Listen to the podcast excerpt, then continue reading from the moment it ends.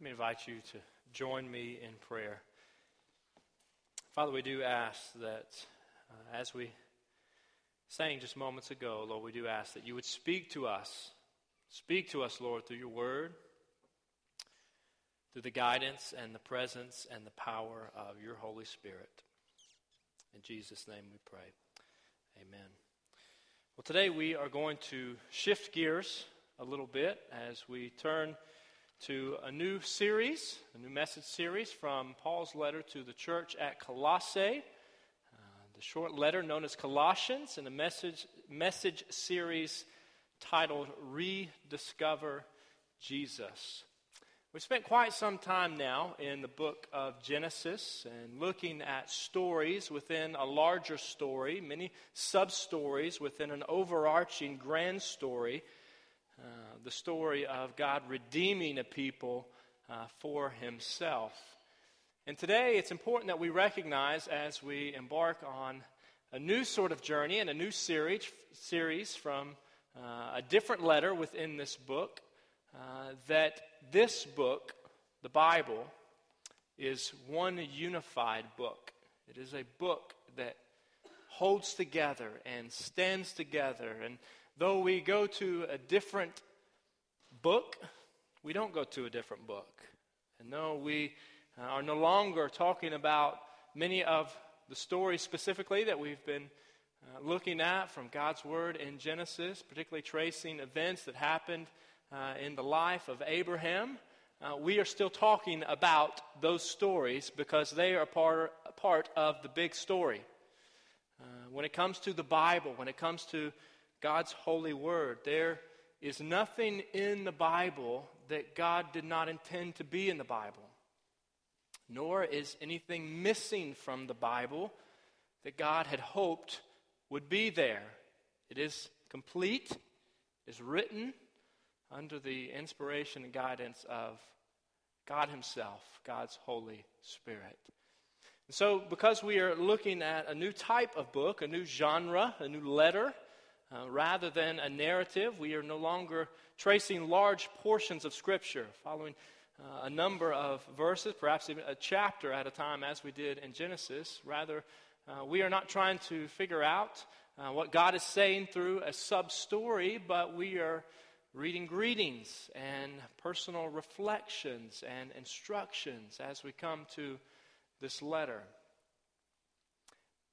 But we need to see and we need to recognize that although we're in a different book, the truths that we will see, the truths that we will read about, the truths that we will seek to interpret and apply to our own lives as followers of Jesus spring from Genesis, spring from God's Word. For the one who was described in Genesis chapter 1 and uh, chapter 2 as speaking creation into existence is the very one that Paul seeks to readily and repeatedly exalt through this letter to the church at Colossae. And the one whom Genesis anticipates being the one through whom all nations, all peoples of the earth would be blessed, is the same one that is exalted in this letter as the one who has blessed and is blessing and will continue to bless all peoples of the earth.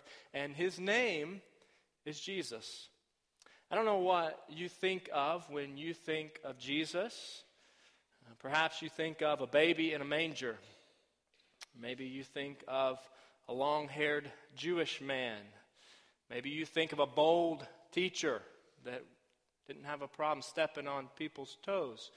Maybe you think of a tender hearted, nice guy. Perhaps you think of something totally else entirely, but whatever comes to your mind as you think of Jesus, I hope that together we can not totally forget those things, but lay those things on the table as we come to the Word of God and invite God to instruct and to repair and to enlarge, to expand our perception of who Jesus is as the one God has revealed to us in His Word, ultimately, the one who reveals God to us in the flesh. So let me invite you to open up your Bibles with me to Colossians chapter 1. Colossians is a short book that's tucked away near the end of your Bible, and if you're not careful, you'll quickly skip right over it without even realizing it. It's together with some of Paul's other short letters, Galatians, Ephesians, and Philippians, and you can remember that. You can remember that order and help you find its location by, by remembering go eat popcorn. So if you can remember, go eat popcorn, then you can know Galatians, Ephesians, Philippians, and Colossians. So this morning we find ourselves in Colossians chapter 1. And as you're turning there, before we look at it together, just a word of background uh, regarding this letter.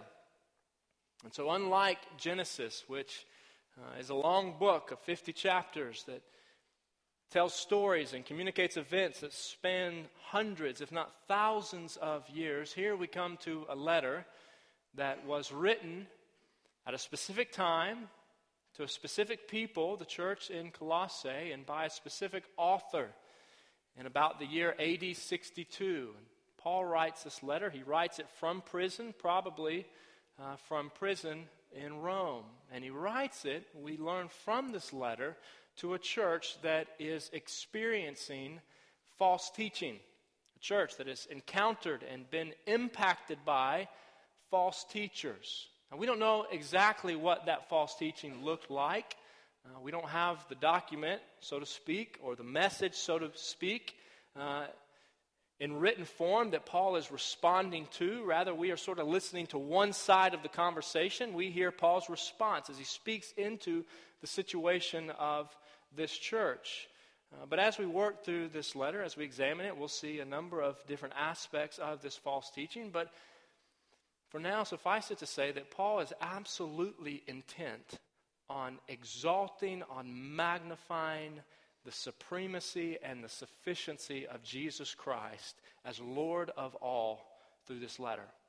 And so, whatever specific teachings uh, are connected with this false teaching, it's safe to say that we can infer from this writing that, that in some way it diminished the lordship and the supremacy and the sufficiency of the one who is at the center of our faith, Jesus Christ. And so Paul writes, speaking into those circumstances, that situation, inviting his listeners, inviting his readers to rediscover Jesus. So look with me now at Colossians 1, beginning in verse 1. And there, God's word reads this way Paul, an apostle of Christ Jesus by the will of God, and Timothy, our brother, to God's holy people in Colossae, the faithful brothers and sisters in Christ.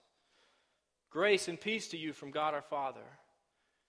We always thank God, the Father of our Lord Jesus Christ, when we pray for you, because we have heard of your faith in Christ Jesus and of the love you have for all God's people the faith and love that spring from the hope stored up for you in heaven, and about which you have already heard in the true message of the gospel that has come to you.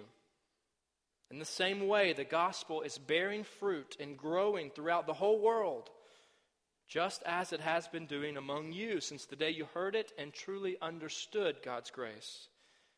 You learned it from Epaphras, our dear fellow servant, who is a faithful minister of Christ on our behalf and who also told us of your love in the Spirit. Now, just as letters and emails today often follow a certain pattern, a certain format, letters in Paul's day, letters in the first century often followed a certain format. And you don't have to look very far in Paul's letters, and there are a number of them, you know, that comprise a significant portion of the New Testament, but you don't have to look very far to discover that he often follows a particular pattern. He begins with a greeting, identifying himself as the author and naming his intended recipients. And then he often transitions to thanksgiving and prayer, usually addressed and offered up for those to whom he is writing. Have you ever written a letter, or perhaps composed an email, perhaps even a text message, although texting is somewhat of a less formal type of communication. But have you ever drafted a letter in which every single word was carefully calculated.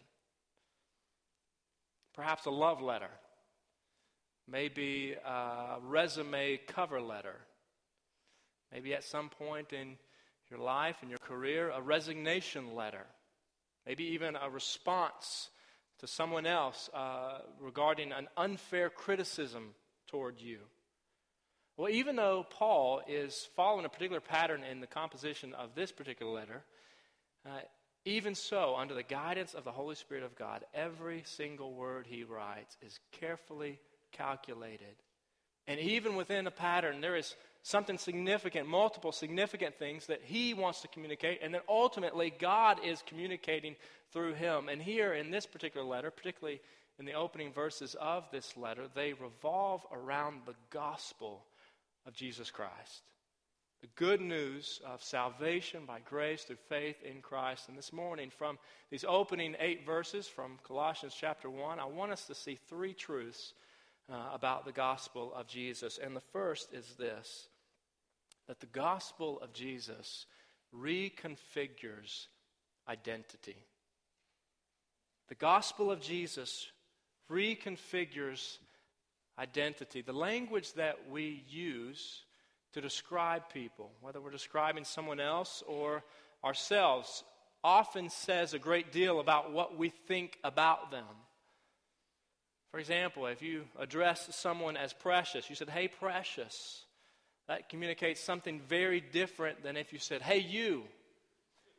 And in the same way, here in Paul's writing, his language, the descriptors that he uses communicate great truths regarding what he believes about his own identity and the identity of those to whom he is writing. Notice how he describes himself in the opening verse. He says, Paul, an apostle of Christ Jesus by the will of God identifies himself rather quickly. I'm Paul. I'm an apostle of Christ Jesus by the will of God, communicating that he is an official representative of God.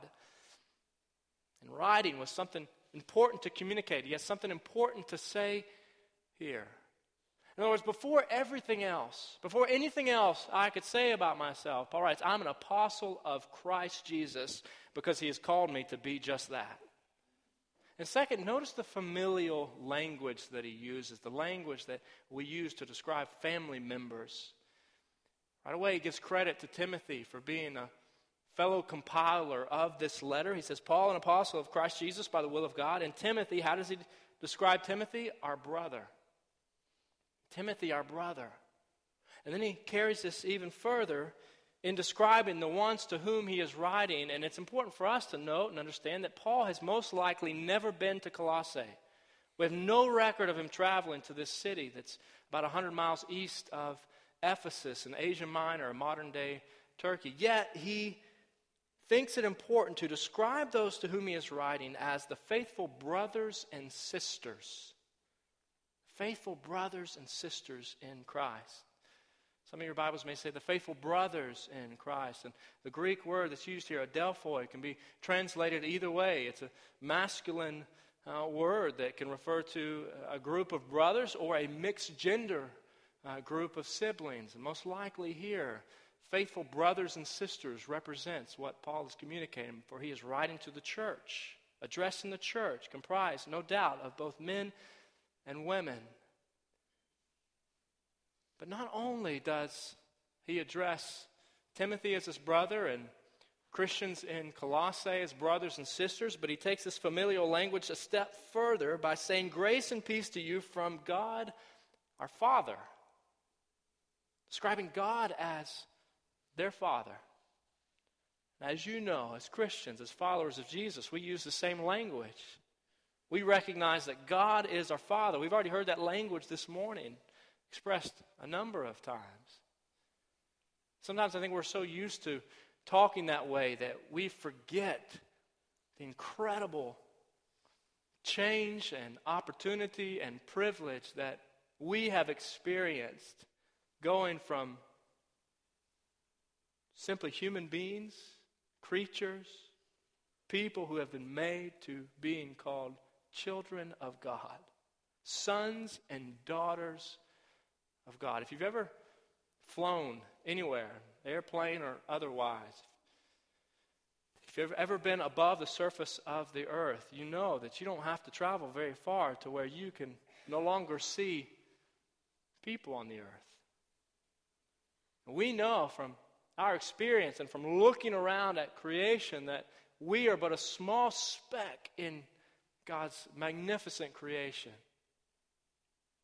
That this world does not revolve around us, and yet the Almighty Maker of heaven and earth, through the gospel of Jesus Christ, invites us to be His children and invites us to approach Him as a loving and heavenly and gracious Father. What a privilege. In his letter to the church at Ephesus, Paul says it this way He says, You are members of God's household. Members of God's house, members of his family, sons and daughters of God. And as if this familial language doesn't communicate the point enough that we have a new identity, a reconfigured identity as believers in Jesus Christ, he takes us even further when he describes these people, these recipients, these believers as God's holy people in Colossae. He's writing to God's holy people in Colossae, and they are not holy because uh, they have some excellent character or because they have some heightened sense of uh, moral excellence. This is not what he's saying here. They are holy because they have been set apart by God for the work of God and for the worship of God as his people. And their physical location is in Colossae, in this city. But more important than their physical location is their spiritual location. They are in Christ. To the faithful brothers and sisters in Christ, meaning they belong to Christ. They are His. Believers in Jesus, Christians, followers of Christ, people of faith in the God of the Bible belong to Jesus Christ. He is our Lord, He is our Savior and we owe our allegiance to him and to his gospel message. The gospel reconfigures our identity totally, completely, radically, comprehensively. Ask yourself this morning where do I find my identity? Where do I find my identity in, in this life? How do I describe myself? What am I before anything and everything else? Because the reality is that most people in the world are not finding their identity in Jesus Christ. I would dare say that many, many people in the church, particularly in the Western church, are not finding their primary identity in Jesus Christ.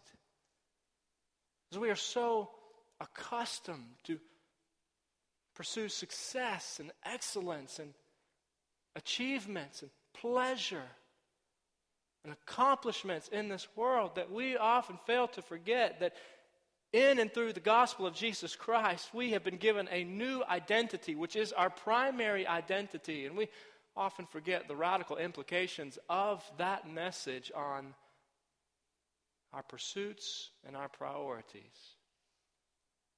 Christian men, we need to stop determining and defining our sense of identity and self worth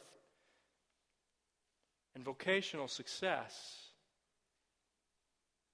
in our children's athletic or academic accomplishments, in our struggles and failures and temptations, in our ability to entertain others, in in our popularity or likability or whatever else. And Christian women,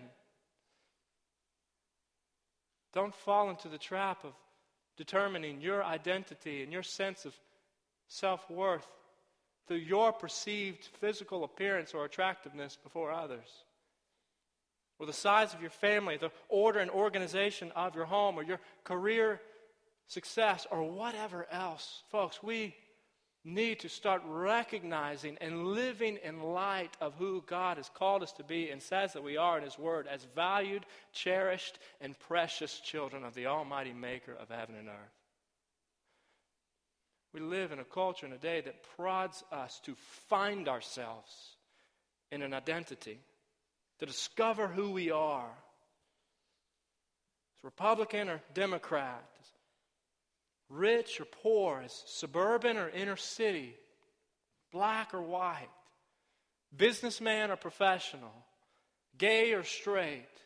We could take this list on and on and on. We are prodded to sort of claim an identity for who, who we think we are. When the reality is, we live in a world that needs to desperately find its identity in and through Jesus Christ and begin living in light of that identity, for He determines who we are. We find our primary identity in Him, and apart from Him, we are nothing. Folks, the gospel of Jesus reconfigures our identity. And secondly, we see from Colossians chapter 1 that the gospel of Jesus produces gratitude for God's grace on others. The gospel of Jesus produces gratitude among believers for God's grace on others, particularly other Christians we see here, because Paul goes on after this opening greeting and begins to transition to thankful prayer, expressed thankful prayer for those to whom he is writing. In verse 3, he says, We always thank God the Father of our Lord Jesus Christ, when we pray for you, because we have heard of your faith in Christ Jesus and of the love you have for all God's people, the faith and love that spring from the hope stored up for you in heaven, about and about which you have already heard in the true message of the gospel. The striking thing for us as we seek to understand what it is that Paul is saying here and doing is that he's never met these believers. He's never been there. He's only heard about them, and yet he is expressing to them now that he regularly, often offers up thankful prayers on their behalf. When was the last time you and I expressed gratitude to God for his grace on other Christians? That we have example after example after example in the New Testament, in the writings of Paul, particularly in these letters, of Paul doing just that because he has been changed by the grace of God as expressed and realized in the gospel of Jesus Christ. And specifically, he thanks God for their faith in Christ, for we know that faith in Christ is what gives us a new identity in Christ. And he thanks God for the love that they have for, for all God's people. I think we sang about that love just moments ago. And it is a love that overflows, that is an outworking of a reconfigured identity in and through Jesus Christ. It's a love that Jesus told his followers that they would be known by. When he said, As I have loved you, so you must love one another. By this, everyone will know that you are my disciples. Everyone will know that you are my followers if you love one another. Folks, as people of faith and the God of Scripture, as followers of Jesus, we can't, we can't hate a brother or sister in Christ very long. For the same Spirit who has united us together in Christ will soon convict us of our wrongful attitude toward others who are also in Christ. The gospel of Jesus moves us, compels us because of God's grace and His compassion on us to express gratitude for what He is doing and what He has done and what He will continue to do in the lives of fellow Christians. Ask yourself this morning for whom am I thanking God? For whom am I thanking God? Reality is that most of us are so prone to ask, ask, ask that we often forget to thank, thank, thank God for His goodness and His provisions and His guidance and His blessings and His gifts in our own lives, much less in the lives of other Christians. But let's be a people of faith. Let's be a church community. Let's be brothers and sisters in Christ who are known for continually going before God and thanking God for His grace in the lives of others. Folks, the gospel of Jesus reconfigures identity. The gospel of Jesus produces gratitude. And finally, we see in God's word here that the gospel of Jesus reproduces naturally. The gospel of Jesus reproduces naturally. Paul is writing, once again, to a situation of false teaching. And in his writing, just like a laser beam, he hones in on the most important thing that he could communicate.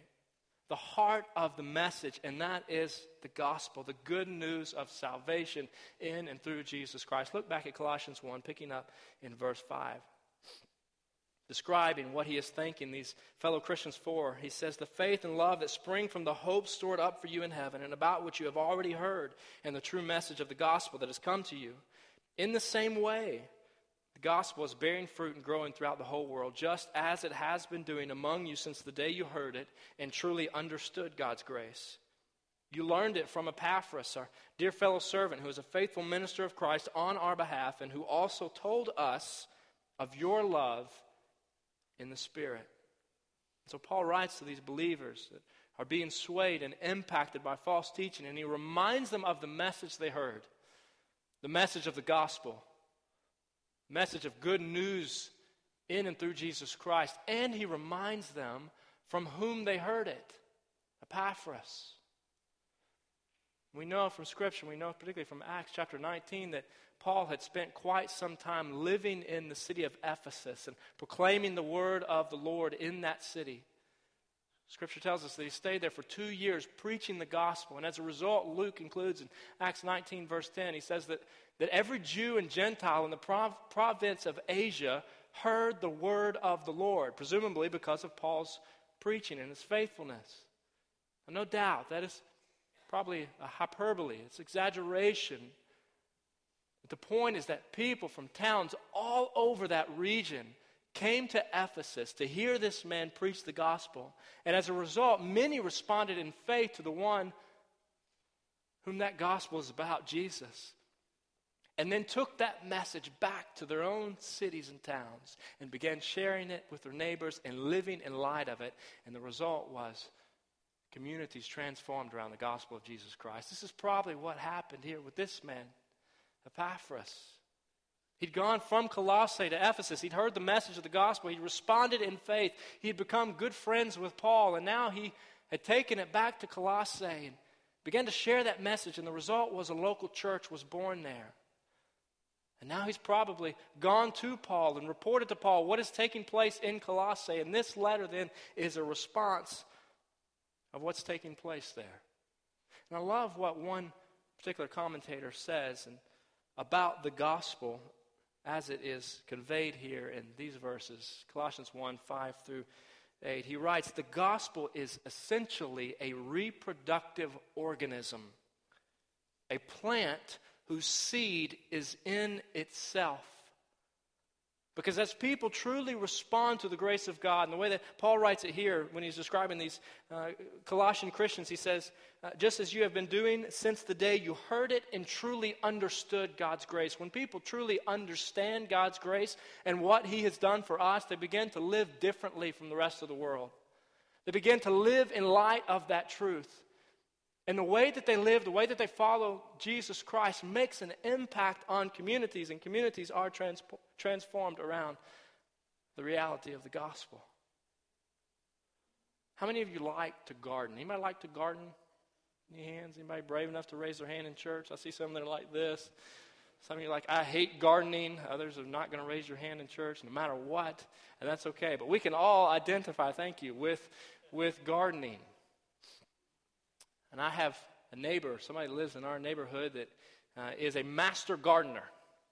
I'm serious. There is such a thing. You can be trained and educated in home horticulture, and as a result, you are skilled uh, among most of us to keep your lawn looking well maintained and groomed, and his lawn always looks fabulous. He has a number of trees and shrubs and plants that provide color to his yard for much of the year. And that's what many of us are trying to do at this time of year. The sun is shining, it's a pretty day, it's not sopping wet as it has been. Many of us are rushing to Lowe's and Walmart and Hannah's to pick up some flowers to take home and make our yards look pretty for a little while. And I'll be honest, I really, I, I really don't like planting flowers. Um, I'm not sure how you can, but one reason that I don't like planting flowers is because uh, usually they don't stay colorful very long. Uh, you plant flowers, most of us plant annuals, and you watch them, and they're, they're pretty when you buy them. They're pretty maybe for a few weeks if you're fortunate. And uh, have the capability of putting a lot of water on them, then uh, they may stay pretty for several months. But then what happens? They die, even down to the roots, and you have to pull them up. And if you want your yard to look good, you've got to put something else in their place. And although a master gardener doesn't overlook the value of planting annuals each year, a master gardener knows the importance of planting perennials, trees and shrubs and plants that bloom year after year and provide cover and beautiful stuff every every year. And you know that's sort of what what those who respond in faith to the gospel do. Not only do we bear fruit inwardly with a transformed and changed attitude and actions and outlook and mindset because of the grace of God we've experienced in our life, but we also continue to grow outwardly year after year as we begin to impact homes and neighborhoods and communities and cities and nations with the truth that is the good news of salvation by grace through faith in Jesus Christ. Because God loves us and cares for us and calls us to be His children and calls us to be His light in this world. Because the gospel transforms lives.